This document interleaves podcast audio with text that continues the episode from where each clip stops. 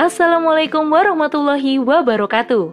Hai Sobat Narasi Pos di mana pun Anda berada Kembali lagi bersama saya Giriani di podcast Narasi Pos. Kali ini di rubrik motivasi narasipos.com Cerdas dalam literasi media, bijak menangkap peristiwa kunci.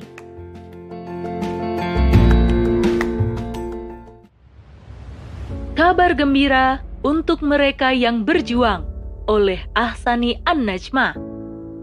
Ketika lelah dan derita mendera, acap kali lisan ini lalai dalam berdakwah. Jiwa-jiwa liar hingga setan terus memprovokasi manusia untuk melakukan kemaksiatan. Dunia seolah bersolek indah dan hawa nafsu muncul sebagai pemenang. Sejatinya, empat perkara ini yaitu jiwa, setan, dunia, dan hawa nafsu merupakan perkara-perkara yang benar-benar merupakan musuh yang nyata. Jika kita berhasil menaklukkannya, tentu kita akan lebih mudah menaklukkan musuh kita dari kalangan manusia. Ketahuilah, kita senantiasa akan dihadapkan pada kelelahan yang luar biasa, ujian demi ujian, serta tertimpa cobaan demi cobaan saat kita menempuh jalan kebenaran serta menyibukkan diri dengan perjuangan Islam. Namun, jika kita tetap berjalan di atas kebenaran dan bersabar dalam menghadapi cobaan, penderitaan itu akan sirna dan kelelahan akan hilang. Bukankah Allah Subhanahu wa Ta'ala telah berjanji bahwa bersama kesulitan itu akan selalu ada kemudahan, sebagaimana yang tertuang dalam kalamnya, Surah Al-Insyirah inna ma'al usri yusro. Tidak patut rasanya kita mengingkari ayat tersebut. Yakinlah, selepas derita sirna, yang tersisa hanyalah balasan yang baik dan pahala bagi kita. Bukankah nikmat bagi orang yang berpuasa di tengah hari itu hilang rasa hausnya ketika ia meneguk segelas air saat berbuka puasa? Begitupun saat kita masuk dan menginjakan kaki di surga, maka saat itulah segala kelelahan yang pernah kita rasa, duka yang dahulu mendera, serta luka yang dialami di jalan Allah Subhanahu wa Ta'ala, sirna seketika.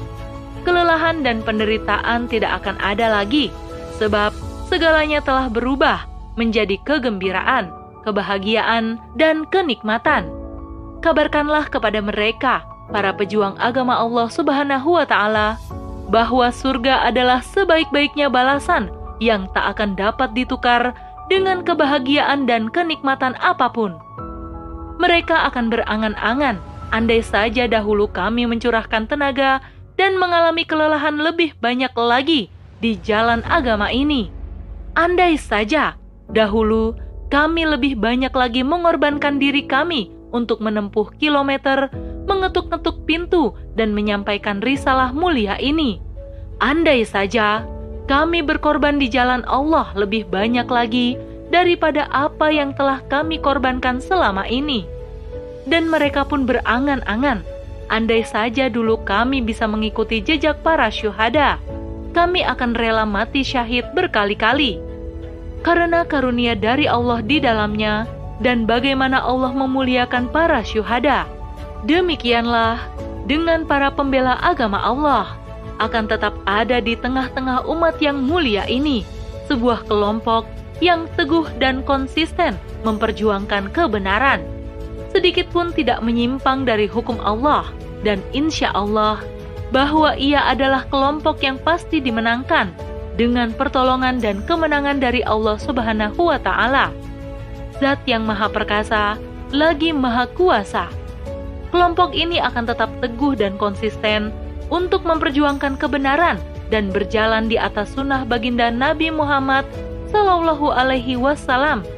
Allah menjamin mereka akan mendapat pertolongannya di yaumil akhir kelak dalam firman-Nya yang artinya dan barang siapa mengambil Allah, Rasul-Nya, dan orang-orang yang beriman menjadi penolongnya, maka sesungguhnya pengikut agama Allah itulah yang pasti menang.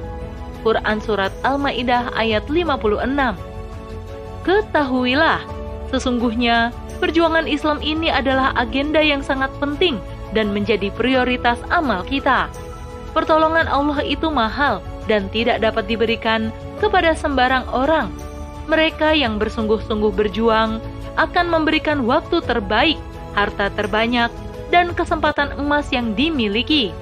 Mereka adalah orang-orang yang rela menukar kenikmatan hidup di alam fata morgana dengan kebahagiaan yang kekal di surga. Bukankah kita tahu kisah sahabat Abu Bakar yang pernah mendermakan seluruh hartanya untuk perjuangan dakwah di jalan Allah? Hingga Rasulullah Shallallahu Alaihi Wasallam bertanya, "Wahai Abu Bakar, apa yang kau tinggalkan untuk keluargamu?" Abu Bakar menjawab, Aku menyisakan Allah dan Rasul-Nya untuk mereka. Bukankah kita pun tahu, sahabat Utsman bin Affan pernah mendanai sendiri pasukan perang Tabuk? Bayangkanlah, satu orang mampu mendanai pasukan lengkap dengan senjata, perbekalan, dan kendaraannya.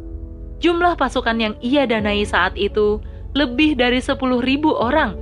Silahkan bandingkan sendiri dengan realitas saat ini Sudahkah kita melakukan sebagaimana kontribusi Abu Bakar dan Utsman bin Affan? Atau rela meninggalkan kemewahan dunia, layaknya sahabat Mus'ab bin Umair, seorang pemuda tampan, keturunan bangsawan, dan menjadi idaman para gadis Quraisy, lengkap dengan jubah kemuliaan yang disandangnya. Namun, ketika ia masuk Islam, ia mendermakan apa saja yang ia miliki untuk Islam dan tidak pernah pelit dengan apa yang ia miliki. Semua itu ia tinggalkan demi masuk Islam. Bahkan di akhir hayat hidupnya, ia tidak memiliki kain kafan yang cukup untuk menutupi tubuhnya. Semasa hidupnya, setiap hari ia mempersembahkan kemenangan baru untuk Islam di medan dakwah dan jihad. Dialah pemuda dai Islam pertama di Madinah. Pemuda ini pula adalah peletak batu pertama cikal berdirinya daulah Islam di Madinah. Itulah nilai seorang pejuang Islam sejati, persembahan sejatinya hanya untuk Islam dan jemaah dakwahnya yang lurus dan selamat.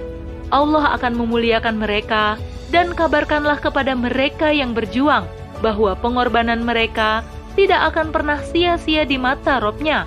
Mereka akan mendapatkan kenikmatan yang tidak akan pernah mereka rasakan sebelumnya.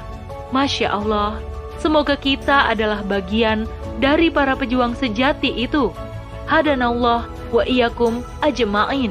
Wallahu a'lam bissawab.